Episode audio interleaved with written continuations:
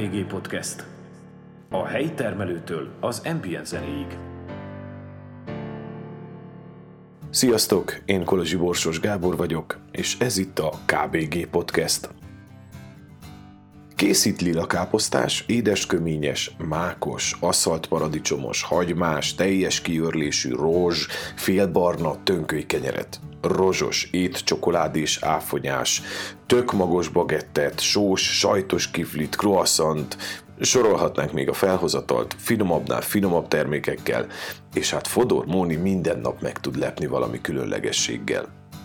A Gyergyói kenyérműhely megálmodója igazi pék és üzletvezető, és mint a jó frontember pontosan, hitelesen adja át az üzenetet a közönségének. Mi szerint a jó kenyér kovásszal és szeretettel készül. Fodor Móni a KBG podcastet megtalálod a Spotify-on, az Apple podcasten és a Google podcasten is. Nincs más dolgod, csak beírni a megfelelő keresőbe, hogy k.b.g. Kösz, ha hallgatsz! Szia Móni! Szia Gábor! Uh, most azt kérted, hogy, más, hogy mozoghass, meg közben dolgozó. Igen. Elég nehéz veled összehozni egy interjút, mert mindig valami, valamiképpen dolgozó, vagy mindig valami dolgod van. Uh, úgyhogy én hagyom, hogy te nyugodtan süssék. Mit készítesz most? Készítettem neked kakaós csigát frissen sülve. Én kapom, köszönöm. Te kapod, igen, és utána pedig hamburger zsemlét kell készítsek. Úgyhogy arra jöttem rá, hogy a szabad napomon még sokkal több munkám van. Mert hogy ugye a műsor, amikor készül, szerda van, és igen. neked az a szabad napod. Szabad napom, de kenyér... csak szerintem elméletbe, mert most már ez, ez, ezen túltesszük magunkat. Nem jön össze.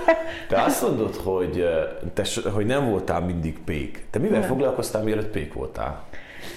Vagy pék? Ma- Magyarországon eltöltöttünk 8 évet a férjemmel, akkor még nem volt férjem, de ott aztán összekovácsolt a sors, és úgy döntöttünk, hogy összeházasodhatunk. És 2000-ben jöttünk haza Magyarországról, és akkor dolgoztam, mint előkönyvelő, élelmiszerlerakatba, akkor utána tehát szintén elő, utána jött a szülési szabadság, ugye, és akkor, amikor a gyerekek elkezdték az első osztályt, akkor a munkából kimaradtam azért, hogy velük legyek. Ugye hát na, a két gyerek azért nem, nem nevezném gondnak, de azért odaállást igényelt, és akkor úgy döntöttünk a férjemmel, hogy maradjak itthon, hogy velük egy kicsit legyünk, főleg, hogy az első osztály kezdődött. És akkor úgy, úgy sosem voltam ugye egy ilyen nyugton ülő típus, úgy éreztem, hogy valamit csinálnom kéne ez alatt is, és itt az udvaron nekünk van egy ilyen kis mini kemencénk, akkor azért akadtuk, hogyha majd egy-két kenyeret sütünk ki saját részre, akkor az ott nekünk legyen. És akkor elgondoltam, hogy hú, most, most jött el az ideje annak, hogy próbáljam ki a kenyérsütést. És akkor De te azelőtt, azelőtt neked már volt ilyen ilyen hobbi kenyérsütésed itthon? Tehát, Csak hogy... gyerekkorban, uh-huh. ugye akkor falun um, kenyeret sütöttek. Te hová való vagy? Szárhegyi Szárhegyi volt édesapám, és na, ö, ott nagyanyámnál nagyon, sok idő, nagyon sokat, tehát ott nevelkedtem ugye vakációban, nyáron, nagyon sokat voltam ott, és ott ugye az volt a szokás, hogy két hetente vagy három hetente mindig sütöttek kenyeret. Egy nagy kemencével, és akkor azt félretették, volt három hétig kenyér. Tehát nem úgy volt, hogy futunk a boltba, akármelyik sarokra veszük uh-huh. a kenyeret, hanem ott bizony akkor jól meg kellett gondolni a kenyérfogyasztást is, készítést is. Akkor volt neki egy komámasszonya, Alszegbe, úgy hívták, hogy Orosz Gézáni Ilonka néni, és a férjének Kovács műhelye volt, tehát ott vasalták a lovakat, és a egyik felébe volt, egy műhely volt, egyik felébe volt a Kovács műhely, és a másik felébe volt a Bubos kemence. Uh-huh. És akkor, amikor kezdődött a sütő, ugye mindig leegyeztették, lebeszélték, keresztmamával, mert ugye mindenki keresztmamának hívta komámasszonyt, és akkor megbeszéltük, és a kicsi szekérbe bepakoltuk a lisztet, és akkor ott húztuk le alszegig, és akkor ott ugye dagasztás, bévetés, meg minden. Tehát ennyi volt a kenyérsütés Aha. a számomra a, a, a, az előzetes. Kitől tanultad a pékmesterséget? Hát eleinte összeszedtem azt a tudást, amit ugye akkor ott nagyanyáméktól ellestem, Persze az nem volt elég. Hát az semmi, a semmihez nem volt elég, tehát azt tudtam, hogy liszt, víz, só. Na de hát spityóka persze, mert ugye az a pityóka is lényeges volt. Aztán ugye elkezdtem érdeklődni innen-onnan, egy kicsit komolyabban, már úgy, úgy, úgy, úgy 30 évesen azért úgy már egy kicsit úgy másképp szemléli ezt az ember, és akkor elkezdtem itt-ott érdeklődni, hogy mégiscsak hogy kell, és mind kell. Akkor az ilyen élesztős tésztával kezdtem el tanulni, de az sem volt egy olyan, tehát nem mentünk túl a határon, hogy most beélesztőzzük azért, hogy gyorsabban kelljen, de ezek mind olyan dolgok, amikre hogy később jöttem rá, hogy mit hogy kell, meg mit nem szabad. Először örültem, hogy már összeáll egy tészta. És mondtam a férjemnek, most már fütse fel a kemencét, tehát az, hogy kb. három napig kellett felfütteni, ugye azt sose használtuk kenyérsütésre, akkor felfüttötte a kemencét, és akkor dagasszunk. Hát ugye azt se tudtam, hogy én három kenyérnek mennyi liszt, meg izé. Na, de hát így érdeklődtem, utána jártam, voltak ismerősök, akik már korábban kenyeret sütöttek. Hát ugye az információt azért nem szívesen adja ki mindenki, mert ő pont ugye nem tudja, hogy milyen céllal, tehát ha már van egy ismerős a családban kenyeret süt, te kezdesz érdeklődni, akkor már mindjárt konkurencia vagy, szóval De az ez, ilyen ez fenntartásokon túl kell lépni. A kenyérben van ekkora nagy titoktartás, hogy ki hát Egyesek csinálja? szerint igen? van, igen, egyesek szerint van. Én mindig azt mondom, hogy nem elég a receptet követni. Tehát messze menően nem elég egy receptet követni. Attól még nem lesz jó. Uh-huh. Tehát van egy jó recept, igen, és tovább mi van? Ja, de hogy fontos, hogy hogy is készíted függ, persze, pontosan. Tehát Neked attól... mit, mit jelent az, hogy, hogy egészséges kenyér, a jó kenyér? Számodra ez mit jelent? Számomra ugye van egy olyan elvem, amit úgy ki is szoktam így írni a Facebook posztjaimra, hogy a jó kenyér mindenkinek jár. Tehát egy jó kenyér nem elég ahhoz, hogy van egy jó alapanyagunk, egy jó lisztünk. Egy jó kenyér azt jelenti, hogy jól ki kell dolgozni azt a kenyeret, időt kell hagyni neki az érésre, és ahhoz, hogy még jobb legyen a kenyér, mindezek mellett, tehát az, hogy 24 órával ezelőtt már neki fogunk elkészíteni, bele kell adni a szívedet, a lelkedet, és akkor nagyon jó kenyér lesz. De mondjuk egy vevő, hogy, hát, egy vevő. hogy, hogy tudja meghatározni, hogy ő most egy jó kenyeret lát vagy sem? Tehát először ugye... Mi annélkül persze, hogy megkóstolja, mert mondjuk persze. még nem tudja boltba csak úgy lecsipegetni. Hát az emberek nagy része elsőre ugye a szemük, szemével eszik, ugye? Ránéz mhm. arra a termékre, arra a kajára, és akkor az, az olyan kívánatos kell legyen, hogy úgy azt mondja, hogy hú, de megkóstolnám, vagy úgy megvágnám, vagy beleharapnék. Tehát ez, a leges, ez az elsődleges. Akkor utána persze az, hogy milyen az íze, a minősége annak az ételnek, vagy akár a kenyérnek, és tehát hossz, hogyha miután megkóstolja, tehát ezeken már túl van, érezze azt, hogy ez neki jó, erre neki szüksége van, nem csak egy hónapig vagy egy hétig, hanem a továbbiakban, tehát a jó kenyér ez, a, a másik pedig az, hogy ugye nagyon sokan kiderült az, hogy letesztelték a kenyeret úgy, hogy elrakta egy hétig, hogy morzsálódik-e, hogy penészedik-e. Tehát ezek is szempontok ahhoz, hogy a jó kenyér kategóriába bele tudjuk sorolni, és mi ezeken a teszteken átmentünk, tehát úgy gondolom, hogy, hogy elmondhatjuk, hogy hát sütünk egy jó, jó kenyeret. Én nem azt mondom a legjobbat, mert, mert én csak azt vallom, és azt hiszem, amit, amit mi készítünk, én tudom, hogy azt hogy, milyen úton, milyen munkával, és tehát az, hogy jó kenyér, mondjuk azt, hogy jó kenyér. Titok, hogy milyen a jó kovász? Nem. Nálad milyen a jó kovász? A kovász az liszt és vízkeveréke, és a liszt az, én, én fontosnak tartom, hogy rozsliszt legyen. Persze abból is egy nagyon jó minőségű, teljes kiörlésű rozslisztre van szükségünk, de nagy, nagy titok nincs. Mondjuk aztán az majd a... Hogy készül a, a jó? Tehát hogy készítesz kovászt?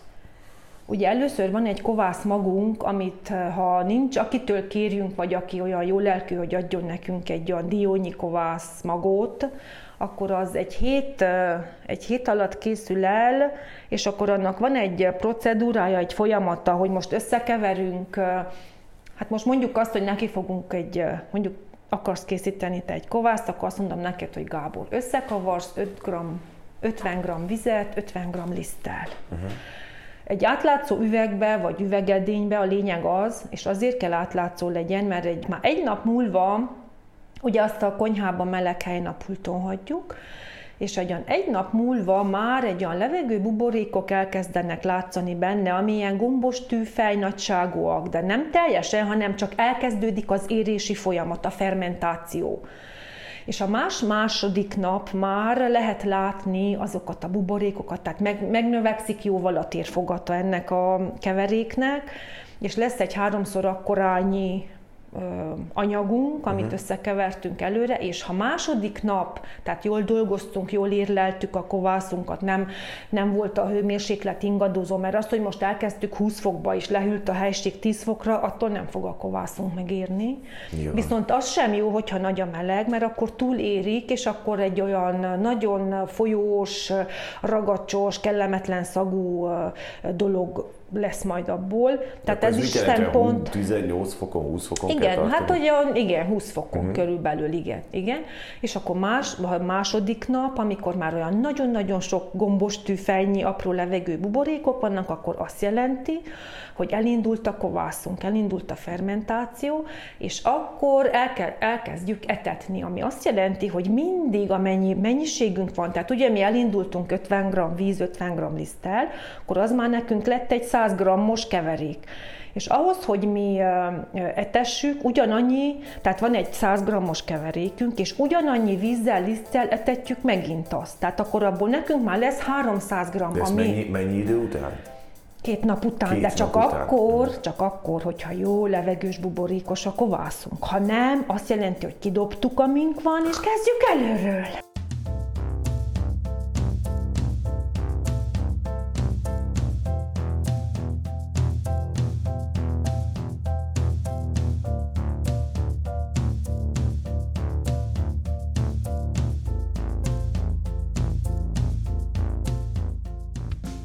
Mennyi kell? Hát mondjuk egy kilós kenyérhez mennyi kovászra van szükség?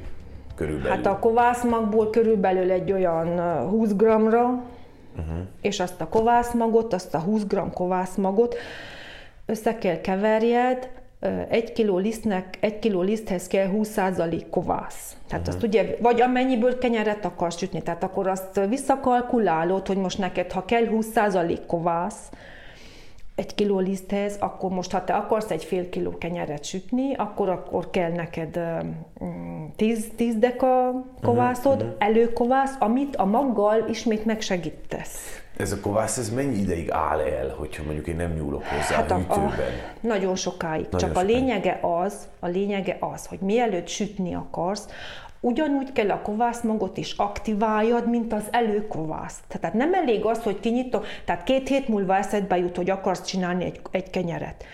Van neked valamennyi maga hűtőbe. Kinyitod a hűtőt, kiveszed a magot, liszt, víz, magot hozzákevertem. Ez nem, ez nem elég. Nem Be elég, ez kevés. Persze, ez uh nagyon kevés. Ettől neked a kenyered körülbelül nem egy újnyi laposra, mondjuk két újnyi laposra felnő, uh-huh és ez nem elég, tehát a, a fermentációt újra kell indítani. És azért kell ugye a, a, a langyos hely, hogy tudjanak beindulni a baktériumok. Tehát élesztő gombák és tejsav baktériumok szaporodnak el ezzel a lisztvíz összekeverés érleléssel. Neked ilyen vederrel áll a kovászod mindig mindenhol a műhelyben? Sütés előtt, igen. Aha. Igen, igen, igen. Tehát ilyen ládákba szoktuk elkészíteni, és akkor annak függvényében, hogy mennyi lisztből készítünk kenyeret. Ugye azért van az, és azért mindig azt szoktam a posztokra is kiírni, hogy délig, délig rendelést kell adni, hogyha én hónapra akarok kenyeret sütni, mert nem elég az, hogy egy órával azelőtt, mert akkor lemarad a, a kliens a, uh-huh. a rendelésről, és ne, egyszerűen nem tudom, mert ez nem úgy van, hogy jaj, teszek még egy kicsi élesztőt, egy kicsi lisztet hozzá, és akkor lesz még két kenyérrel több, ez nem így működik. Miért jött a kenyérműhely? Mi volt az alapelv, amikor elindítottad a kenyérműhelyt? Tehát mi, miért akartál te kenyérműhelyt csinálni? A, a műhely, most ugye az, hogy kenyér, hát nyilván azt ugye összetett szóként egymáshoz csatoltuk. Tehát a műhely az, az azt jelenti, tehát azért adtuk azt is, hogy kenyérműhely, mert ez a műhely, ez nem egy nagyipari tevékenység, hanem ez egy kis családi vállalkozás, és a műhely az csak kapacitásilag, meg úgy nagyságilag, úgy két-három embert fogad magába olyan szempontból, hogy nem nagy a helység, és ennél többen nem tudunk dolgozni. És ugye én a műhelyt azt úgy gondolom, hogy a, a műhelynek nevezzük azt a helységet, ahol egy-két embernél több már nem tud dolgozni. És akkor ugye ez a kenyérműhely, ez a házunktól 50 méterre van. És amikor elkészült, hát az ugye évekkel ezelőtt volt, akkor mindig úgy, itthon úgy, úgy neveztük azt a helységet, ahol a kenyeret sütöttük, hogy a műhelybe. Ugye, hogy megkülönböztetés, hogy nem garázs, vagy nem istáló, vagy nem a laka, hanem a műhely. És akkor ez a műhely, ez lehetett volna, hogyha most mi azt mondja a férjem, hogy ő lakatos szeretne lenni, akkor lakatos műhely lett volna. De így, hogy kenyeret sütöttünk, így lett kenyérműhely. Onnan, hogy te megnyitottál, onnan, hogy elkezdtél kenyeret árulni, műhelyszerűen kezdtél kenyeret készíteni, milyen kudarcaid voltak, vagy milyen nagy sikereid voltak? Tehát mi volt az, ami motivált, vagy, vagy annyira lombozott le, hogy azt mondtad, hogy én most már ezt abba hagyom, vagy tehát mi volt az, ami mégis tovább lendített? Ugye a kenyérsütés az nem azóta van, amióta a kenyérműhely létezik, mert a kenyérműhely az most az idén lesz két éve, hogy elindult, hogy ez megfogalmazódott bennünk, hogy most akkor kenyérműhely néven ismerjenek meg az emberek, tehát azelőtt is kenyeret készítettünk, de az nem kovászos kenyér volt, hanem élesztővel dolgoztunk, de ott is kovászt használtunk, tehát az élesztőnek ott is minimális szerepe volt a kenyérsütésnél, uh-huh. de viszont az teljesen más jellegű kenyér volt, pityókás, ilyen vert karéjú kenyér, és akkor még tönköly kenyeret is készítettünk, de azt is ilyen formában, ilyen kalács formában. És uh, ott jött egy ilyen szakadás, volt egy segítségem, egy pék, aki hát egy alkoholista volt, de viszont rengeteg, a szakma kicsi ujjába volt. És úgy éreztem, hogy nagyon sokat tudok tőle tanulni, ezért neki rengeteget kellett tűrjek, rengeteget, rengeteget. Tehát hozzájárult neki az is, hogy depressziós volt, amikor jól ráívott, akkor elgondolhatott, hogy itt milyen mm. jó kis hangulatok voltak, de viszont ki kellett álljam a próbát, mert úgy voltam vele, hogy, hogy ahhoz, hogy én ezt a szakmát megtanuljam és normális dolgokat tudjak készíteni, szükségem van egy olyan emberre, akitől tanulni tudok. Jó, hogy én is hozzátettem mindent, ami tőlem függött, de viszont szakember kellett ahhoz, hogy ugye minden aprólékosságot, tehát hogy ha hideg van, mert a, a dagasztás is, például egy ilyen kovászkészítés is meleg időkben nem 10 óra, hanem elég a 6 óra. De amikor süt, egy sütsz selejtet, és akkor visszagondolsz, hogy mit nem csináltál jól. Tehát amikor magadon kell kitapasztald, az rengeteg idő. Uh-huh. Amikor van egy szakember, aki erre rávilágít, hogy figyelj azért erre, erre, erre, ezek nagyon fontos dolgok, tehát ezt, ezt meg kell tanulni, mivel hogy iskolát nem jártam, ugye ez volt nekem az iskola, ez az 5-6 év, uh-huh.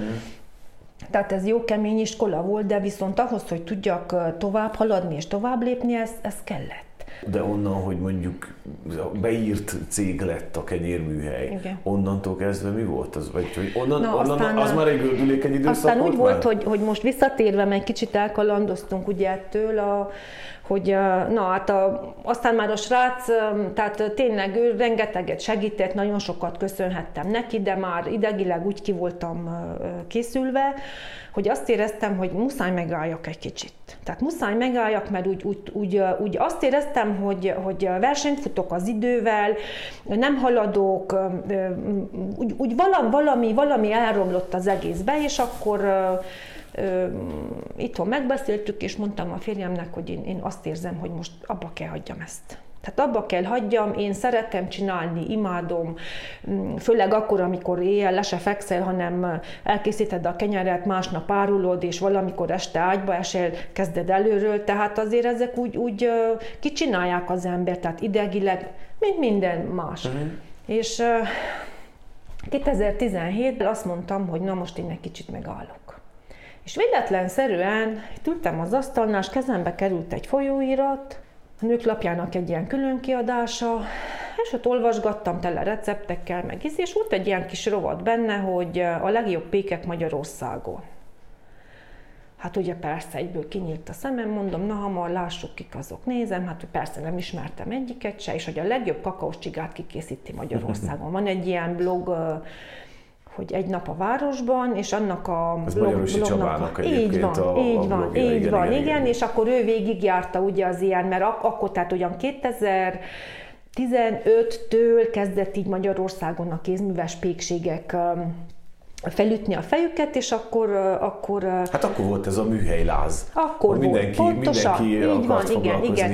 Igen, tehát legtöbb, legtöbb olyan pék volt ezek közül, akiknek semmi közük nem volt a kenyérsütéshez, hanem csak úgy egyszerűen gondolták, hogy jót kell csinálni. Uh-huh. Volt sok olyan pék, aki átállt erre, de viszont nagyon nehéz volt azoknak átállni, tudod, mert itt, itt totál más minden. Tehát hiába, hogy kenyér, liszt, víz, mind, de abszolút más a technológia, abszolút más az elmélet, más a hozzáállás. Tehát itt, itt a kenyereket nem virgoljuk, hanem csak hajtogatjuk, mert ugye az a virgolás, amikor a, a bedagasztott tésztát kiborítjuk az asztalra, és akkor kimérjük uh-huh egy kilósra, vagy amekkora kenyeret szeretnénk, kimérjük a tésztákat, és akkor ugye egyenként felvirgoljuk, tehát itt nem virgoljuk a kenyereket, hanem csak hajtogatjuk, csak nagyon finoman bánunk velük, pont olyanok, mint a családtagok, olyanok, mint egy gyermek.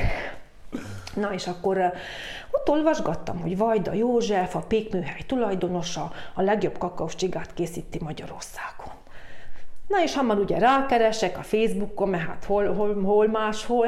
Na és akkor ott nagyon vagány képek, meg hú, micsoda kenyerek, és akkor ugye ő, ő a kovász elméletével, ő nagyon elég sok mindent letett ő az asztalra mm. azzal, hogy ugye a kovász megismertesse meg egyáltalán azt a fogalmat, meg mi is az, hogy kovász. Mi az, hogy kovász? Mert mindenki azt mondja, hogy jaj, jaj, Tomi, a nagyanyám is kovásszal sütötte a kenyeret. Na jó, jó, és tovább, hát jó volt, finom volt, ennyi. Tehát uh-huh. ettől azért több információ el kell jusson az emberekhez. Uh-huh. És na, úgy döntöttem, hogy tehát készültünk Magyarországra, Ugye mivel, hogy ott éltünk mi 8 évig, nem volt gond, hogy most Pestnek melyik, a, melyik részén van. 11. kerületben volt neki az egyik üzlete, a Pékműhely a Bartók Béla úton. Na és én el is, mikor elmentünk Pestre, elmentem az üzletbe, Hát persze Józsi nem volt ott, mondták, hogy hát ez nem így működik, hogy most én jövök be, itt van a főnök, meg izé, de, de időpontot lehet megbeszélni. Na és akkor megbeszéltünk egy időpontot, felhívtam telefonon, és kérdezte, hogy ugye elmondtam neki, hogy én ki vagyok, mi vagyok, nem tudom, elhitte, nem hitte, gondolom csak elhitte, mert másnapra kaptam tőle időpontot, és akkor azt kérdezte, amikor találkoztunk, persze kakaós csigával és kávéval várt, és azt kérdezte, hogy én mit akarok tőle. Hogyha én pék vagyok, akkor én mit akarok tőle. És mondtam neki, hogy engem érdekelne ez az új technológia, ez a kovászolás, meg izé, mert én most pont azért hagytam abba a kenyérsütést, mert úgy éreztem, hogy egy kicsi változásra van szükségem. Most lehet, hogy pont nem arra gondoltam, hogy másfajta kenyerekre, hanem hogy úgy változzon meg ez az egész. Ne legyen az a monotónia, hogy mindig éjes, mindig, és már azt éreztem, hogy már, már, már nagyon nehéz, tehát úgy, úgy már nem, nem tudtam kibontakozni, ugye, hogy én szerettem volna ebbe a szakmába és elmondtam ezt neki őszintén, és akkor mutattam, vittem fényképeket, hogy igazoljam, hogy igenis én nem a levegőbe beszélek, hanem ez és ez vagyok, és akkor azt mondta, kérdezte, hogy élesztővel sütöm a kenyeret, és mondtam, igen.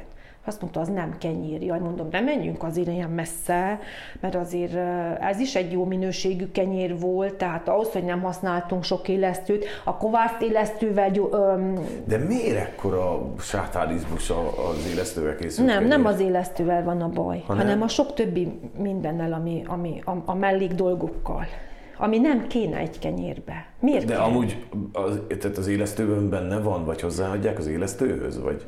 Hát nem az élesztőhöz, hanem az Tehát, a sok adalékanyag, ami otthon, a sok összetevő. Otthon élesztővel akar kenyeret sütni, akkor ez Nagyon nem helyes, semmi gond nincsen. Ja. Tehát az, hogy most hozzátesz egy kiló liszthez három vagy négy deka élesztőt, semmi nem fog történni. Uh-huh. Semmi nem fog történni. Tehát itt nem az élesztővel van a baj, hanem a sok egyébbel, amit hozzáadnak ja, a kenyérhez. Okay, Tehát az ipar az teljesen másképp dolgozik, ugye én mindig azt mondtam a vásárlóknak, hogy mi nem nem a profitot hajtjuk, hanem, hanem egy normális élelmiszer gyártunk.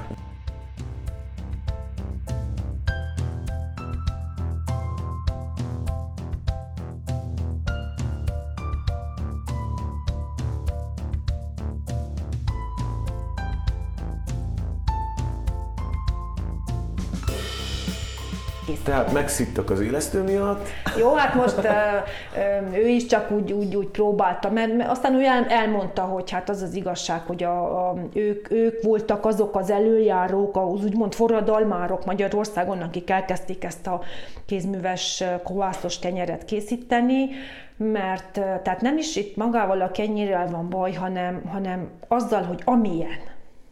Azzal, uh-huh. hogy amilyen. Vagyis? A volt ott, hát volt ott, mert ugye, hogy a nagyipari ja. kenyér és a, a kovászos kézműves kenyér között különbség az van. Most az, hát jó, hát azt uh-huh. most mindenki uh-huh. eldönti, hogy mi. És akkor ő is elmagyarázta, hogy neki most megjelent egy könyve, Kenyérlelke az a könyvnek a címe, és ő is ugyanezt a, az utat járta ki, Amerikáig mentő, hogy megtanulja, és azt is elmesélte, hogy Franciaországban egy péknek az ajtójába két éjszakát aludt, hogy engedje be, hogy hogy kell készíteni a croissant. Hiába, hogy ő nem konkurencia, hiába, hogy ő egy teljesen más országból jött, nem bánnak ott kesztyűs kézzel senkivel, és akkor ő azt mondta, hogy feltette magába, hogy ő ezt meg, meg akarja csinálni, és akkor ezt ő végig is járta. Tehát Amerikától úgy jött visszafele, Franciaország, Németország, és akkor, mikor ő is azt érezte, hogy van már egy annyicska tudása innen-onnan, akkor elkezdett sütni, és legalább sütött Hát egy jó párszor, ami persze tiszta lett annak ellenére, hogy ő ott volt, tanulta, együtt csinálták, ugyanígy jártam én is. Mikor hazajöttem, úgy éreztem, hogy én az égvilágon semmit nem tudok. Uh-huh. Tehát sok volt az információ, ugye, és akkor te saját magad majd kialakítod a saját stílusodat, az egyéni stílus. Jó, hogy van innen is egy kicsi, az onnan is egy kicsi, az elkezded készíteni, biztos, hogy nem lesz ugyanolyan, mint ahogy te tanultad, mert ugye más, más a környezet, más a liszt, más a víz, tehát mindenféle anyag másképp hat. És akkor gyakorlatilag, hogy te ezzel a pékkel találkoztál, az lendített téged tovább? Igen, de úgy, hogy ő azt mondta nekem, hogy ha én ezt meg akarom tanulni a kovászos kenyeret, ez nem úgy működik, hogy van egy recept, én hazamegyek, és azt kezdem készíteni, hanem itt el kell menjek legalább egy hónapot hozzá, hogy én legyek ott reggeltől estig, tehát minden folyamatnál, az etetéstől egészen a dagasztásig, a bévetésig, a végtermékig, ahhoz, hogy nekem legyen egy elképzelésem, és egy, egy, egy képem erről a fajta kenyérsütésről. És, te és akkor kérdezte, hogy családom van és mondom, van. és azt mondja, na, akkor menjek haza, és a családomnak mondjam meg, hogy én vissza kell menjek oda egy hónapra, tanuljak meg kenyeret sütni, és akkor rögtük, hogy hát jó, hát ha így nevezzük, akkor így nevezzük, tanuljak meg kenyeret sütni. Akkor hazajöttem, és itthon elmeséltem a családnak, hogy hol voltam, meg hol jártam, és azt mondta a férjem, hogy jó, egyszer ne járkálj. És mondtam neki, hogy na most figyeltek ide, az a helyzet, hogy nekem ez nagyon fontos. És ha beleegyeztek, ha nem, én el kell menjek. Na és el is mentem rá egy hónapra, megérkeztem hétfőn. Tehát akkor csak volt mestered? Kedden. Tehát akkor, akkor volt, csak, volt, csak, ne, tehát csak hogy mondjam, igen, igen, igen, igen, tehát ő abban segített, hogy engem, engem, engem, nekem rettenetesen nagy lehetőséget adott azzal, hogy engem oda beengedett az ő, az ő közegébe. Uh-huh. Mert ugye, ahogy mondom, hogy ő két éjjel aludt a péknek az ajtójába Franciaországba, hogy azt a croissant alapreceptet legalább uh-huh. mutassa meg, és eh, tehát én nekem, én azt mondom, hogy én nekem Mennyországba illő lehetőségem volt ezzel, hogy ő így felajánlotta, hogy egy hónapra én oda vissza kell menjek, tehát az, az, én azt is mondtam, hogy ez tényleg az a lehetőség, amit nem lehet kihagyni és, és ő, ő, ő, csak úgy mondom, akkor ismertük egymást, tudom én, egy óra alatt, mert nem, se nem találkoztunk, na. És visszamentem, és akkor Emlékszem, hogy hétfőn érkeztem, akkor még az, az üzemorvos még csinált egy ilyen összesítő orvosi vizsgát, és kedden reggel jelentkeztem nála. Volt neki három péksége, ilyen kis péksége, nem kettő, akkor volt egy műhely, ahol készítették a kenyereket, azon belül az üzletekben is volt egy kis asztal, és ott ugye, hogy ugye látványszerűen ott csinálgatták a, a kenyereket, és volt egy olyan műhelye, ahol a leveles tésztákkal foglalkoztak. Tehát volt négy hely, a két üzlet, a leveles tészta műhely, meg a kenyérkészítő műhely, és azt mondta, hogy innentől kezdve Én abba megyek, amelyikbe akarok, oda, hova akarok, ő nem szól bele. Tehát én, amit, e, ami engem amit érdekel, járjam uh-huh. végig, nézzem meg, hogy hol mi zajlik, milyen aktivitás, milyen tevékenység. Én járjam körbe, kérdeztem, mennyire ismerem Pestet, és mondtam, ismerem, mert voltunk itt nyolc évig, semmi gond, tudom-e hol, igen, persze.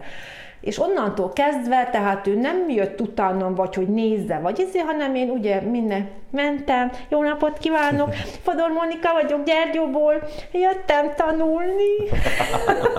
Na jó, hát ez, ez csak ilyen kis vicces része volt az egésznek, de egy hét után azt éreztem, hogy én az égvilágon semmit nem tudok semmit. Annyi rengeteg információ, tehát nagyon segítőkészek voltak, nagyon szal.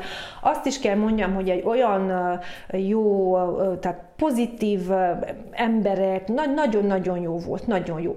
Ez lökött téged oda, hogy akkor megnyiss egy kenyérműhelyt? Tehát, hogy ez volt az, amikor azt mondtad, hogy na, akkor én innentől kezdve csak ezzel akarok foglalkozni, és akkor én ezt ehhez akarok egy boltot nyitni, és elkezdj, elkezdj ezzel foglalkozni? Tehát nem ez erősített nem meg ez abban, nem, nem. Amikor jött az az időszak, amikor éreztem, hogy egy kicsit meg kell álljak, én akkor is azt tudtam, hogy én ezt nem akarom fel, feladni, én ezt nem ja, akarom. Csak pi- Igen, kell. tehát kellett egy, éreztem, hogy változás, valamilyen változásra van szükség. Tehát úgy, úgy láttam, hogy azokkal a típusú kenyerekkel már nem, már nem tudok hogy tovább lépni. Igen, és már, már, már olyan megszokott lett, olyan sablonos lett. Uh-huh, uh-huh. És um, egy kicsi más, más De akkor kellett, nem volt más még változás. akkor a kísérletező kedv benned? Nem, tehát uh-huh. én, én, én amikor, amikor, amikor Józsit eldöntöttem, hogy megkeresem, én ugye a kovászos kenyereiről én nem is nagyon tudtam még úgy igazán semmit, hanem inkább ez a kakaós csiga leveles tészta, mert úgy gondoltam, hogy ha azokkal a kenyerekkel folytatjuk tovább, akkor bár péksüteménybe hozzunk valami újat, uh-huh. egy kicsit mást. Na de hogy itt ekkora lehetőség volt, hogy kézműves kenyerek, hát mondom, akkor azt én nem, nem hagyom ki. És amikor hazajöttem Józsitól, akkor nem fogtam én újra kenyeret sütni, hanem kaptam egy olyan felkérést, hogy indul Gyergyóba egy bistró, hát a retro pub ugye, de én mindig én olyan bistrónak éreztem az uh-huh. egészet, és akkor a tulajdonosok korábban itt a kuncsafjaim voltak, itt vásároltak. Ja, és akkor onnan figyeltek fel rá. Igen, hogy... igen. Uh-huh. És akkor ő jött a felkéréssel, hogy mit, mit szólok hozzá, hogy nem -e, gondolom. Ott neked péksütieid is voltak, igen, kenyeret is igen, készítettél igen. oda. Na ott már, ott már azok a, ugye ott, ott, ott is a croissant, meg voltak a mini bagettek, a hamburgernek való zsemlék, tehát ott már azokat vittem oda be, amivel már Magyarországról visszajöttem. Uh-huh, uh-huh.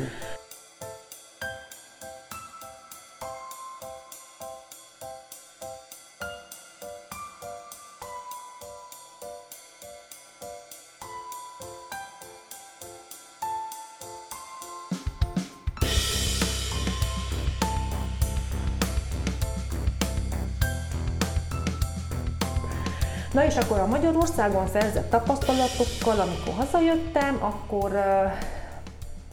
na, itt megint összeült a családi kupak tanács, hogy akkor hogy legyen. Mondtam nekik, hogy az az igazság, hogy az, az, az, amit én hazahoztam, az még nem elég ahhoz, hogy most indulunk, és ugyanott folytatjuk, alapba hagytuk, mert ezt nem lehet.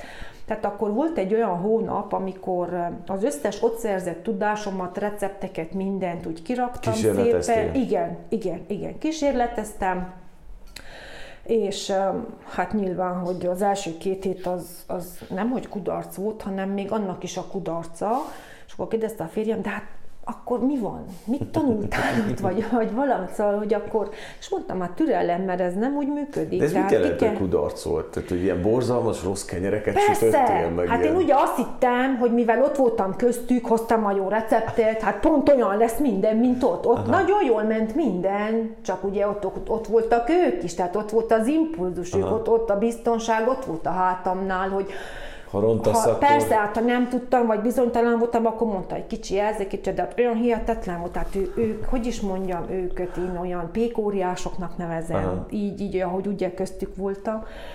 És akkor mondtam, el kell jönni az idő, egy kicsi türelem, tehát ez nem lesz egyik napról a másikra. Ugye azt is csak később tudtuk, tehát neki természetes volt, hogy a kakaós csigának az alaptésztájához nem melegítjük meg a tejet. Én csodálkoztam, hogy miért veszik ki a lisztet a hűtőből. Miért veszik ki a vizet a hűtőből? Jó, hogy a tejet a hűtőbe tartjuk egy dolog, de hogy a lisztet a hűtőbe... Ez a hőfok miatt volt fontos? Persze, mert azért fontos a kakaós csiga, tehát a leveles tésztánál ugye van egy alaptészta, és az a fontos, hogy minden tiszta hideg legyen, hogy a vaj ne tudja, a tészta a vajat ne tudja magába szívni. Uh-huh. Mert attól a nagy tömegű vajtól és attól a nagy vajmennyiségtől lesz az a levelessége a tésztának, de hogyha mi meglangyosítsuk a vajat, a tejet, ugye mindahogy egy más kell tésztához kell, akkor a tészta beszippantotta a vajat, és nekünk nem finom lesz, csak nem lesz leveles. Hát itt meg ugye az a lényege, hogy leveles, uh-huh. hogy minél mhm. több réteg a croissantban megisz vevők hogy, vagy hogy reagálnak a vevők a kísérletezésedre? Az, el, a... A, az első fázisban, amikor ugye leálltunk, akkor hát fájlalták nagyon, mert kialakult egy ilyen kuncsaf, úgymond kuncsafti kör, csak közben tányért készítek a kakaócsigának, azért van ekkor az akatolás. Ugye az kialakult egy kuncsafti kör, nem volt nagy, egy, ilyen, egy olyan, olyan feelingje volt ennek, mint egy ilyen nagy család. Egy ilyen nagyobb, nagy, nagy család, egy ilyen hangulata volt ennek. De neked a... volt kialakult kör Persze, már? persze, persze, amíg a, a pityókás házi kenyeret készítettük, meg a, a tönköly kenyeret, tehát jártak ide ö, emberek, ugye heti két alkalommal, és hát nagyon rosszul fogadták ezt az egészet, mert ugye volt egy biztonság, tudták, hogy mindig kapnak egy jó minőségű alapélelmet, és akkor úgy nagyon fájlalták, de mondtam, hogy nincs veszve semmi, mert visszajövünk, akkor kérdezték, mikor? Mondtam, hát lehet egy-két év múlva. akkor, de akkor mindenki mosolygott. akkor? Sok, sok klienset vesztettél? Nem. Nem. Nem. Olyan, ugye most már úgy lassan elmúlt tíz éve, hogy ezzel foglalkozzunk, és mondhatom azt, hogy a, egy olyan 30% a törzsvásárló azóta. Uh-huh. Azóta. Jó, hát aztán ugye megváltoztak a szokások mindenhol, kinél betegség, kinél hisztéria, mit tudom én, ez majd mindenki maga eldönti de egy olyan 30% az az állandó vásárlók, akik azóta is ide járnak. Bonyolult egy ilyen vállalkozást indítani? Igen. Tehát itt most a vállalkozásra gondolok. Igen. Na igen, csak ez a... Tehát milyen, a... milyen hátulütő? Tehát mondjuk, hogyha én akarok egy hasonló vállalkozást indítani, milyen hátulütői vannak ennek? Vagy mire érdemes figyelni? Tehát, hogy mondjuk, ha valaki egy ilyen startup kenyérműhely vállalkozásba akar fogni, akkor mire figyeljen? Tehát ide erre a startupra is visszatérek, mert lehet, hogy ha ez a startup nem, nem jött volna, úgy, úgy ne, ne jött volna annyira szembe velünk, lehet, hogy nem is itt, itt tartanánk. Ja. Lehet, hogy nem is itt tartanánk. De hogy összezavarjunk mindent, ugye, akkor én, mikor Magyarországról hazajöttem, itt kísérletezgettem, és akkor um, már úgy kellett volna, ugye a retro is induljon lassan, tehát elbevették ők, hogy decemberben beindítják, és akkor ugye jöttek a felkérése, hogy mit, mit szólnék hozzá, és akkor mondtam, hogy hát kell egy kicsit gondolkozzak, mert hogy most tényleg azt nem tudtam. Tudtam, hogy valamerre kell lépni tovább, csak hogy most akkor, hogy jött ez a felkérés, akkor nem tudtam eldönteni, hogy mit, mit, melyiknek mondjak nemet, melyiknek mondjak igen. És akkor ugye elmondták a tulajdonosok, hogy azt szeretnék, hogy nagyjából kézműves dolgok legyenek, készüljenek ott a, a konyhán, és akkor úgy gondoltam, hogy hát azt, amit ott megtanultam, itt is tudom kamatoztatni. Jó, hogy nem kenyér, kenyer, kenyérileg, de viszont, viszont ugye azok a mini bagettek is szinte annak számítottak. És akkor rábólintottam arra. Elvállaltam, elmentem, ott voltam egy évet, de hazajöttem, mert úgy éreztem, hogy nekem úgyis tehát nem tudom, nem, nem ott volt a helyem. Jó uh-huh. volt, rengeteg mindent tapasztaltam, megéltem sok mindent, amit másképp nem, nem lett volna rá lehetőség, és ekközben jött ez a startup pályázati lehetőség, hogy olyan induló cégeket segítenek, 40 ezer euró támogatást adtak, tehát nem visszafizetendőt, és önrészt nem kértek, uh-huh. és akkor úgy döntöttünk a férjemmel, hogy próbáljuk meg próbáljuk meg, tényleg egy próbát megír, és ez a, ez a pályázat egy, egy egész évbe telt, tehát úgy volt, hogy 2018 tavaszán, nyarán beiratkoztam, és jöttek, tartottak nekünk felkészítőket, hogy hogy kell megírni egy pályázatot, segítettek, tehát hozzáértők is. Nagyon sokat köszönhetek Kölő Istvánnak, ő is ugyanezzel a pályázattal elindította a Polaris Oktatási Központot, uh-huh, együtt vettünk részt ebbe a pályázatba, és nagyon sokat segített Isti, nagyon kemény volt. Tehát nekem így, mint kívülálló, mint semmi közöm, se közgazdási ismerettségem, semmi, nagyon-nagyon, tehát nagyon sokszor éreztem azt, hogy kész feladom, nem tudom végigcsinálni. Uh-huh. És akkor ugye üzleti tervet kellett írni, meg minden, és Isti rengeteget segített. És akkor ugye, hogy azt a 40 ezer eurót el kell költselt. Tehát ugye meg kell írjad a, a költségvetésedet, hogy mit veszel. És akkor oda hátra mentem a műhelybe, és mondom, atya úristen, de annyi minden kell, hogy én azt sem tudom, hogy ide most én mit írjak. Uh-huh. És akkor ugye sorban, mi a leges legfontosabb? Hát egy elektromos kemence, mert korábban fáskemencével fáskemencét használtunk. Csak összeírtál mindent? Igen és akkor két annyi lett a, az igény, és akkor el kellett dönteni. Tudod, hát azt hittük, hogy az a 40 ezer euró, jaj, mekkora pénz. Uh-huh. Na de hát amikor úgy írtuk ez, ez, ez, ez, ez, még szerintem ugye a felénél tartottunk az eszközöknek, és már a pénzünk már, már rég el volt fogyva, és akkor így ugye rengeteget csakkoztunk ezzel a 40 ezer euróval, de végén, végén jó, hát én nem azt mondom, nem lett volna jó még egy ennyi, de, de be kell írni azzal, ami de hát lassan fejleszted. Így van, így persze. van, így van. Tehát megvettük azokat a leges, legfontosabb eszközöket, amik nekünk a továbbhaladásért kellettek. Uh-huh, Na. Uh-huh.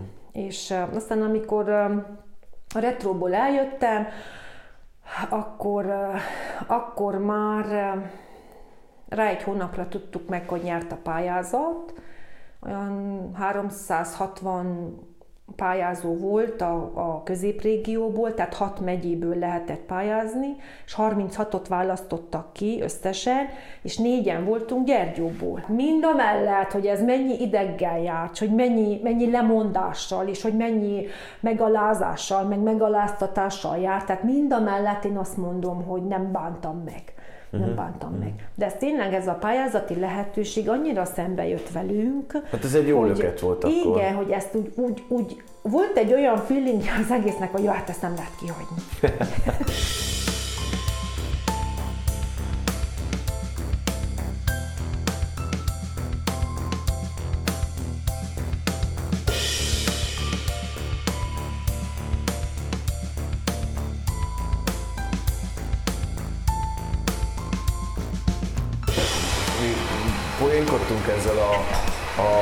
gumicukros kiflivel, ugye, ami a te rahátos kiflid.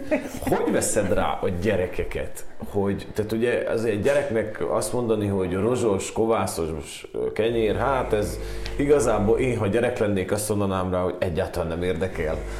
Nem. Hogy lehet, tehát hogy lehet ebben a szegmensben olyat gyártani, amiről a, gyerek, a gyerekek azt mondják, hogy én akarok a Móni valamilyen sütiéből lenni, vagy kenyeréből lenni. Ez a felelősség a szülőt terheli, nem engem. Uh-huh. Nem engem. Tehát én, ha tudom, az jó, hogy az jó, akkor az úgy jó a szülőnek, mint a gyereknek. Tehát ha tudatos a szülő, hogy igenis jó élelmiszert tesz le a család asztalára, akkor azt a gyerek is meg fogja tanulni, és uh-huh. fogja szeretni. Uh-huh. Tehát a példamutató az a szülő kell legyen. És nagyon sok esetben van az, hogy a szülő megveszi magának a roskenyeret, és a gyereknek megveszi a szeletelt veknit, mert hogy nem eszi meg. Uh-huh. Most nem tudom ki a hibás. Igen, igen, nem értem. tudom ki a hibás a nagy felelősség a szülői, én most is azt tudom mondani. Akkor, amikor a tönkölykenyeret elkezdtük készíteni, nem most, hanem még az előző kenyérsütéskor, a családom egyáltalán szerintem egy évig megsejtette a tönkölykenyeret. Mert volt alternatíva, ugye ott volt a jó pityókás házi ja. kenyér, hát persze, hogy nem kellett az a karcos, fekete, tehát teljesen igen, ellentmondásos kenyér, és egy évben tellett nekem, egy évig kínlódtam, amíg, amíg, amíg valahogy, valahogy meg tudtam velük szeretetni, mondjuk most akkor a gyermekek voltak tíz évesek, tehát én hiába mondtam nekik, ezt kell lenni, mert egészséges, ezért, messze, pont ezért messze is menően nem volt elég, hanem gyereknél... megprób... rengeteget gondolkodtam, hogy hogy csináljam, hogy valahogy egyik, meg ugye először kezdtük ott a férjemmel, mondom, figyelj ide, mikor leülünk közösen étkezni, vágok fel két olyan kenyeret, és legalább egyet egyél meg, hogy lássák a gyermekek, hogy, hogy na és akkor úgy volt, hogy ugye szombatonként volt az, amikor közösen tudtunk reggelizni, akkor mindenkinek megkentem egy szelet olyan kenyeret, ki, ki mivel szerette, vaj, lekvár, izé, és ott volt a tányérba, és nem kértem meg senkit, hogy egye meg, hanem ott volt a tányérba. És szerintem lehet, hogy azt sugároztam ezzel, hogy meg kell enni, de nem mondtam, hanem csak a tányérba tettem. Aha. És akkor ők látták, hogy én is, a férjem is szó nélkül elveszük a kenyeret és megesszük, uh-huh. és akkor akkor szombatonként kezdték megenni. És akkor gondoltam, hát ha na, idáig elértünk, még egy olyan hónapig így szombat, szombatoztunk, és akkor úgy voltam vele, hogy elkezdtem pakolni szendvicset az iskolába. Anna, ő annyira határozottan hazahozta a szendvicset, megette az ott kapott kiflit, az ilyen becsomagolt, aha, aha. úgymond gyerekeknek való kiflit, ugye idézőjelbe, és hazahozta egy az egybe, tehát ő totál elutasította. Azt mondta, anyu, ez nekem nem kell, hiába is csomagolod fel, én ezt meg nem eszem. Hát láttam sajnos. És akkor elkezdtem csinálni olyat, hogy salátát raktam alul, akkor ilyen kis zöldségeket, és akkor, mikor elévették a tíz órait az iskolába, akkor a másik gyermekek mondták, jó, milyen vagány szendvicsed van, adjál na egy harapást. és akkor így kezdtek, aztán ők ugye, amikor úgy más is felfigyelt rá, aztán így és akkor így szépen lassan, de ez a szülő feladata. Mm, ez a szülő feladata. Te kikísérletezted a kenyereidet? Vagy, vagy azokkal a receptekből készítetted, amik, tehát hogy mondtad, hogy kísérleteztél velük, de hogy azokból a receptekből, amiket hoztál Magyarországról, vagy elkezdtél te teljesen más irányba is elindulni recepteken? Is, is, is, is. Tehát azokból is, amit onnan hoztam, azt is, amit én úgy gondoltam, hogy hozzátennék, vagy elvennék, és így lett meg az, az, az egyedi sajátos stílusunk, és most is van egy olyan pék, akivel folyamatosan kapcsolatban vagyok, akit ott ismertem meg Józsinál, és mindig, amikor nehézségbe ütközök, vagy nem vagyok biztos benne, akkor mindig segítséget kérek tőle, uh-huh. még a mai napig is, mert ő egy nagy pékóriás. Te, te ugye úgy csinálod, hogy mindig, tehát van egy alap standard kenyered, ami mondjuk Igen. minden alkalommal Igen. van, Igen. és van mindig valami új. Tehát mindig vannak napok, Igen. amikor valami új van. Igen. Ezt te mi alapján döntöd el? hogy uh, mi van, vagy hogy milyen kenyér legyen. Tehát most gondolok itt mondjuk a lila káposztás kenyered van, vagy édesköményes lila káposztás, Igen, ugye? Hát vagy, uh, ugye rengeteg, tehát mivel kapcsolatban vagyok az ottani pékekkel, még mindig az van, hogy, hogy uh, látom, hogy mit készítenek ők is, és akkor elkészítem vagy ugyanazt az ízkombinációt, vagy, vagy valamit abból, és valamit tőlem. De mi, mi alapján döntöd el, hogy mondjuk holnapra mi legyen? Hát úgy ki gondolom és kész. Te honnan szerzed be amúgy a, a, az alapanyagjaidat? Mert hogy azért Gyergyó nem egy búzatermő vidék például, tehát, hogy, hogy hát mi, egy, hon, arra, arra, abba igyekezünk, hogy egy 100 kilométeres távolságot ne lépjünk túl úgy uh-huh. alapanyagilag sem, és innen, a, innen Domokos, Udvarhely, Vásárhely a legmesszébb pont, ahonnan egy nagyon-nagyon jó minőségű rozsés tönkölylisztet veszünk. Uh-huh. És a zöldségek, meg a hasonlók, tehát amit mondjuk belekerülnek? Piacról. Piacról? Igen. Nem, tehát sose fordult meg benned azt, hogy helyi termelőt keres meg, aki hát igen, neked? hát például, például ugye a lila káposztát, azt mondjuk a piacról, hát ott is gondolom én, hogy azért lehet, meg lehet bízni a termelőbe. Lukács Gézával most igen, csinálta egy műsort, igen, én pont erről beszél. Hát mondjuk ma a honnapi kenyerem a savanyú káposztás békönös, és a savanyú káposzta az nyilvánvaló, hogy szárhegyi, mivel hogy a féllábam szárhegyi, onnan van kicsi káposzta igen, részünk igen, is, igen, igen, és igen. akkor itt ugye a hordóból elévesztjük a káposztát. Persze, tehát az nagyon fontos szempont, hogy innen legyen. A sütőtököt azt a piacon, mert mivel, hogy pont nekünk az, vagy, vagy például akár azzal is, ami éppen nekünk van. Uh-huh. Na. Neked melyik a kedvenc kenyered? A rós. A Tehát a rós, a rós kenyér kedvenced? Igen? Igen, igen, igen. A rós kenyér, az egy karakteres, tehát ízvilágban az a leges leggazdagabb kenyér. Jó, mindegyik finom, de a rózs az, az nagyon. Tehát ha vá, vá, mindegyiket nagyon szeretem, de a rózsa az, amire leteszem a voksomat. A tavaly bővült a kenyérműhely. Uh, mindig volt, tehát mindig, amikor én megkérdeztem, hogy mi lesz, akkor mindig volt hogy egy reggeliző, vagy egy kávézó, vagy egy... Ami még nincs. Még nem, tehát, hogy még, te, te, te, tudtad, hogy bővülsz, de még nem tudtad pontosan, hogy mivé. Igen, igen. És akkor végül mi lesz belőle? Egy olyan hely lesz, most nem nevezném se annak, hogy kávézó, se annak, hogy reggeliző, hanem egy olyan hely, ahol lehet enni egy jó péksüteményt, uh-huh. lehet inni egy jó kávét, meg lehet venni egy finom kenyeret. Uh-huh. Gondolkodtunk, hogy adjunk egy más nevet ennek a... Hát, hát azt mondjuk nem lesz cukra... cuki. Azt akartam hogy nem cukrászda lesz, ez egy pékrázda lesz. Nem. Igen, mondjuk ez is jó, ez is jó, ez is jó. Hát most úgy hívjuk, hogy a kenyérműhely cuki. a cuki az nem, nem a szószoros értelmében a cukrászda rövidítése cuki, hanem, hanem hogy olyan cuki, igen, a, a cukiság miatt, igen. Mi, mi az, amit a menüben akarsz betenni, vagy mi az, amit majd mondjuk lehet nálad?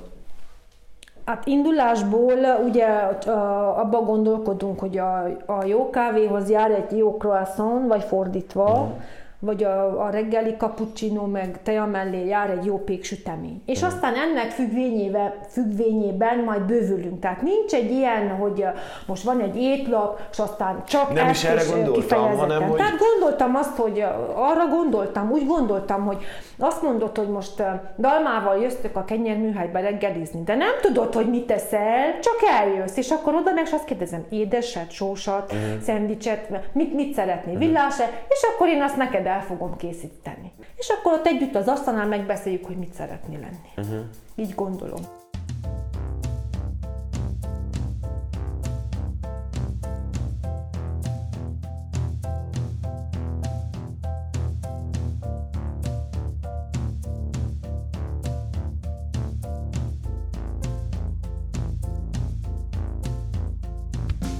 Neked hogy épül fel egy napod? Tehát mi történik veled egy nap alatt? Mondjuk aznap, amikor nem, nem szerda van, tehát mondjuk nem szerda van, nem a szabad napod van, hanem mondjuk egy hétfő. Hát a hétfő is szabad nap, úgyhogy beszéljünk egy kedről. kiderül, nem is dolgozok. Igen, igen, igen, Tehát, igen, csak hűítek mindenkit, hogy izé, hát jó, jó, a hétfőket zárva, vagy hétfő, akkor mikor dolgoztok, melyik nap? Szóval kedden, kedden. Kedden, kedden úgy, úgy történik a keddi napom, hogy vasárnap este megetetem a kovászmagot a hűtőbe, akkor hétfőn reggel elkészítjük az előkovászt, hétfőn délután elkezdünk dagasztani, mondjuk 5 órakor, ami azt jelenti, hogy este 8-kor kezdünk táblázni. A táblázás az azt jelenti, hogy ugye kiformázzuk a kenyereket, kiszaggatjuk a megfelelő méretre. Vannak szakajtók, ami azt jelenti, hogy a nagyon lágy tésztával dolgozunk, és a szakajtóba kell, meg kell ezt tenni, mert hogyha nem tesszük bele, ugye a szakajtó az az egy olyan forma, uh-huh. bek, hosszúkás vagy kerek, és azon összefogja a kenyeret, persze abban ilyen kis ö, konyharuhákat teszünk, hogy ne ragadjon bele, amit jól belisztezünk, akkor szakajtóba belerakjuk, és betesszük hidegbe. Mert ugye itt a lényeg az, tehát miért kell ez a folyamat? Ez nem muszáj, akkor nem muszáj, hogy dagasztunk, formázzuk, pihentetjük és elkezdjük sütni. De mivel, hogy ugye éjjel nem sütünk, most uh-huh. már az éjszakát is nem, nem áldozzuk fel az ilyenre, csak a felit, nem uh-huh. teljesen, le kell hűteni, hogy, hogy az hiába, hogy nincs élesztő benne, de ugye a baktériumok csak dolgoznak, és nem kell engedni, hogy túlkeljen, tehát hogy elmenjen a kenyér, és akkor emiatt hűteni kell, nem, nem melegbe kell rakni. És akkor ugye az is megvan, hogy 5 foknál nem lehet hidegebb, mert akkor akkor lemered a tészta, akkor nem lesz jó. Ha 5 foknál melegebb van, akkor túlmegy a tészta, akkor megint besavanyodik a kenyér, nem lesz jó a végeredmény. És tehát igen, azért kell hűteni, mert minél tovább érlelünk egy kovászos kenyeret, annál több időt hagyunk a kovásznak, hogy tudja lebontani a lisztből a glutént. Uh-huh. Nem lesz a kenyerünk gluténmentes, mivel hogy nem gluténmentes a lisztünk, de viszont mondhatjuk azt is, hogy, hogy elkezd az lenni. Uh-huh. Elkezd az lenni. És a hosszú érlelésnek az a folyamata, az a tulajdonsága, hogy minél lazább és levegősebb tésztát kapunk. Tehát azért van az, hogy a kenyerekben olyan nagyuk a lyukak, meg olyan nagyon laza, levegős a kenyér, ez azért van a hosszú érlelésnek ez a folyamata. És akkor ez megvan, Na, Egyszer akkor ki, kiraktuk a, szak, a szakajtókba a kenyereket, beraktuk a hidegbe, és ez körülbelül olyan 10 óra, este 10 óra, akkor gyorsan tiplizünk elé, hamar egy kicsit lebújunk, és éjjel kettőkor kelünk. Aha. Akkor elindítja Laci a kemencét, annak kell majdnem egy olyan, hát egy olyan egy 50 perc, amíg felmelegedik. Tehát éjjel kettőkor kezdesz neki? Hát igen. Uh-huh. Ő, ő hátra megy, kettő, ő de Kettőkor, én akkor... háromkor, mert én kettőtől háromig ott, ha a kemence mellett állok, se fog hamarabb felmelegedni. De hát akkor ez, akkor ez egy hazugság, hogy a, a pékek azok korán reggel kelnek, mert gyakorlatilag olyan, mint a le se feküdnél. igen, igen, igen. Hát mondjuk vannak olyan, például máshol, olyan is van, hogy van két műszak, van éjszakai műszak, mm. meg van délelőtti műszak, na de ott már ugye nagyobb termelés mm. van, ott már több ember dolgozik. Mi úgy vagyunk, hogy nálunk éjjel-nappal műszak van. Uh-huh. és ugyanazok mindig, nincs váltás. Ilyen háromkor elkezdesz sütni. Uh, igen, tehát ki ke- nem. Hátra megy uh, Laci, elindítja a kemencét, kihozza a kenyereket a hűtőből, és akkor a, a helységben ugye meleg kell legyen, uh-huh. akkor a melegbe hagyja még egy vagy másfél órát, hogy úgy uh-huh. térjenek magukhoz, már egyből a hidegből nem lehet bevetni. Tehát megint kell egy kicsi idő, hogy úgy életre kapjanak. Mert ugye gyakorlatilag azzal, hogy betettük a hűtőbe, leállítottuk a kelését. Uh-huh. Tehát leállítottuk. És akkor ahhoz, hogy uh, ugye újra ezek a baktériumok felé legyenek, kell egy kicsi meleg. Tehát azért kell így kisakkozni, hogy 5 fok, ennyi fok, annyi fok, mert hogy nem lehet egyből. Tehát én, én ha bevetem a hűtőből a kenyeret a sütőbe, akkor lesz egy ilyen kicsi gomboc belőle. Na és akkor elkezdjük sütni azokat a kenyereket, amiket este beleraktunk a szakajtóba. És emellett következnek persze a péksütemények, kifli. Ezeket akkor kezded elkészíteni? Akkor kezdem, igen. Uh-huh. Mondjuk a leveles tésztát nem, a kakaós csigának valót, mert azt is előző este meg kell csinálni, és kell a hűtőbe pihentetni. Uh-huh. Legalább egy, hát három, három órát. De mivel, hogy tízkor végzünk, akkor ugye mert hajtogatni kell nagyon sokat. Tízkor van az utolsó hajtogatás, az hajnal négyig vagy háromig, az pont jó az a pihenés, és akkor következek ugye én a kis laskasirítőmmel, Mondd azt nekem... Légy, de jó, akkor figyelj, akartam kérdezni tőled, hogy mondj egy jó receptet, ami, Mire? ami hallgathatóan, de mondjuk akkor mondd el, hogy mit csinálsz most. Tehát mi történik most? most Tehát én mondom, egy piros kör alakú kis méreg van, let, mérleg van letéve a konyhaasztalra, és uh, egy film edényből be van gyúrva a tészta. A kicsi dagasztómnak a csészéje. Oké, okay. a kicsi dagasztó csészéjében benne van a tészta. Igen, meg van kelve a zsemlet tészta, igen. Kicsi és akkor bögrét, amiben víz van. Olaj. Olaj van? Igen, ja, olaj van, hogy ugye ne ragadjon rá az asztalra most, amikor ki kell szaggassam az emléket egyenként, Uh-huh.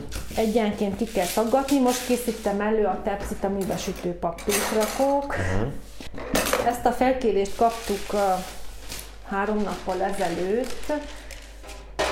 Ezek, ezek uh, hamburger hogy, hamburgernek való zsemléket uh-huh. készítsünk, igen mert hogy ők már kóstolták korábban a, azt a hamburgert, meg azt a zsemlét, amit készítettünk a retróba, uh-huh. és uh, most felkérést kaptunk, hogy uh, ugyanolyat készítsünk nekik is.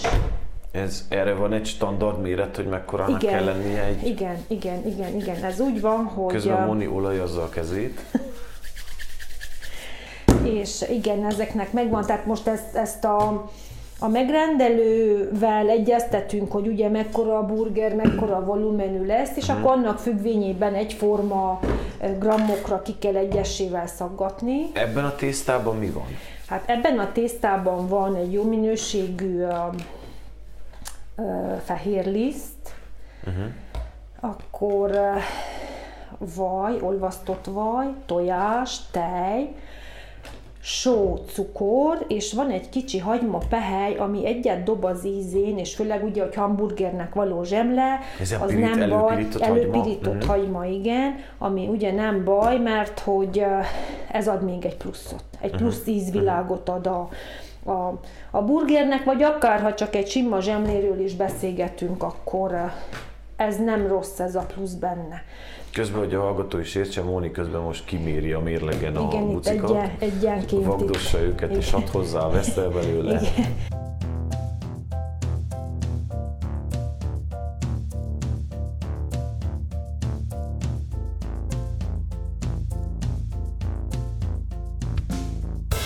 Mekkora kell legyen egy ilyen buci, amit készítesz? Ez most így Súlyra? 170 g nyerse. 170 grammos igen, nyerse? Igen, igen, igen. De van, Ez aki... mekkora lesz, mekkora lesz a súlyvesztésesítés után? Hát ez olyan másfél gram. Másfél gram? Igen. Mhm. Igen. Úgyhogy ez ugye attól függ, hogy a megrendelő mekkorát Mhm. kér. Lehet ez nagyobb, vagy akár kisebb. Na és akkor ezt most szépen így egyenként, vagyis kettessével, mivel hogy két kezünk van, van lehetőség rá. Tehát 10-11 buci 11 készült el közben, igen, mármint igen. kimérődött. Igen. Igen, és akkor ezt így... És akkor a jól ismert mozdulat, amikor két kézzel, két, Két- oldalról gyúrod. Igen, Aha. igen, ezt úgy hívjuk, hogy ö, ö, felslajfoljuk a tésztát. Kifejezetten Tehát a slájfolás az a gömböítés. gömböítés, Mhm. magyarul, magyarul. Tehát akkor de nem egy magyarul- gyúrás, amit csinálsz, hanem gömböítesz. Igen, nem Mhm. gyúrom, hanem gömböítem. Tehát így a két tenyerem közé fogom azt a két kicsi Mhm. gombócot, ugye, amit előzőleg kimértünk egyformára, és Mhm. akkor ezt addig gömböítem, amíg már a tenyerem alatt érzem, hogy szép gömbölyűek lesznek. És Ah, akkor igen. ezt így rakjuk rá a lemezre. Tehát amikor uh, kenyeret virgolunk, akkor nem slájfolunk, mert a kenyérvirgolás is egyfajta gömböítés, de azzal nem slájfolás mondunk, hanem virgolunk. De várját, akkor mi a különbség a kettő között? Vagy csak a, A kenyeret virgolásnak hívják? a kenyeret Ja. virgoljuk. A, De hogy alapvetően ugyanaz a lényege. Igen, tehát ugyanaz a lényege, hogy Hogy egy felgömbölyítsük. ilyen homogén legyen tehát, a- a Igen, ez egy ilyen feszességet adunk a tésztának, uh-huh. meg ugye ezzel a gömbölyítéssel ez azért muszáj, főleg a zsemle esetében, mert látod, egy ki vannak szaggatva, ilyen össze-vissza formájúak, és ez, hát ez zsem, zsemlében nem Persze, lehet érthető. ö, ezt így Akkor ez például egy olyan zsemle, amit otthon valaki meg tud próbálni, tehát ez egy nem bonyolult Nem, recept. persze.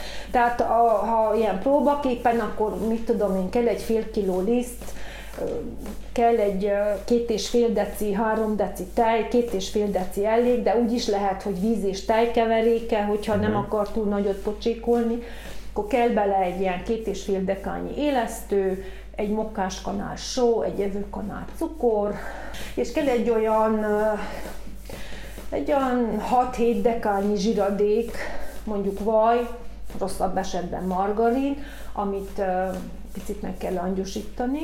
Hogyha zsírt teszünk hozzá, akkor az 5 deka elég a fél kiló liszthez, vajból pedig egy olyan 7-8 deka. Ugye a zsír az teljesen más konzisztenciájú ö, alapanyag, és na és akkor ezt ugye, ugye ezt a, a kis zsemlét, tehát összegyúrjuk, igen, és ami fontos, azt akartam elmondani, hogy először, amikor mindig kell tisztát gyúrunk, soha nem tesszünk bele mindent egyszerre hanem először kidagasztjuk a folyadékkal, ami az előírás szerint a folyadékkal, és a zsiradékot a leges legvégén adjuk hozzá, amikor már a tésztánk a folyadékot jól felvette, van egy egynemű tésztánk, és akkor szépen lassan dagasztjuk hozzá a zsiradékot. Ez azért kell, hogy sokkal könnyebb tésztát kapjunk. Közben Most elkészült. örülök, hogy azért ugye, a, ugye az ilyen felkéréseknek örülök, mert mikor úgy jönnek, megkeresnek, akkor azt jelenti, hogy csak tudnak rólunk, uh-huh. csak kóstolták a termékeinket, uh-huh. csak, csak jót kész, csak, csak van értelme annak, hogy felkelünk hajnal kettőkor. Ja. Most, Most megkened most megkenem tojással, bucikat igen. tojással.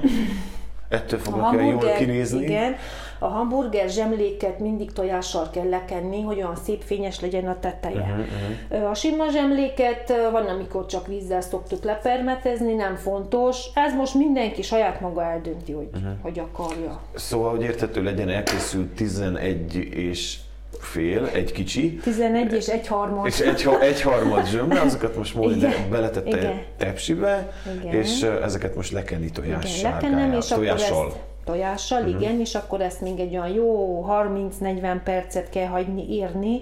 És akkor ezt beteszed a sütőbe, és mennyi időt sül körülbelül, Tehát mennyi ezt fokon? légkeverésre teszem, ugye, mivel hogy itt két tepszín van, hogy egyszerre uh-huh. süljön, akkor használjuk a légkeverést, és ezt egy olyan 200 fokon sütjük egy olyan jó 20 percet. 20 perc, igen, akkor kész. Igen, igen.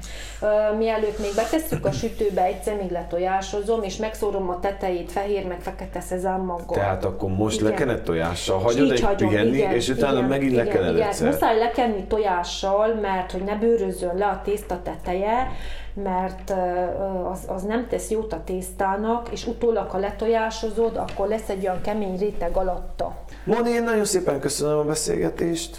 Nagyon szívesen. Sok sikert nektek továbbra is. Köszönjük. És aztán, mikor a reggelizőt megnyissuk, üzenek. Úgy legyen.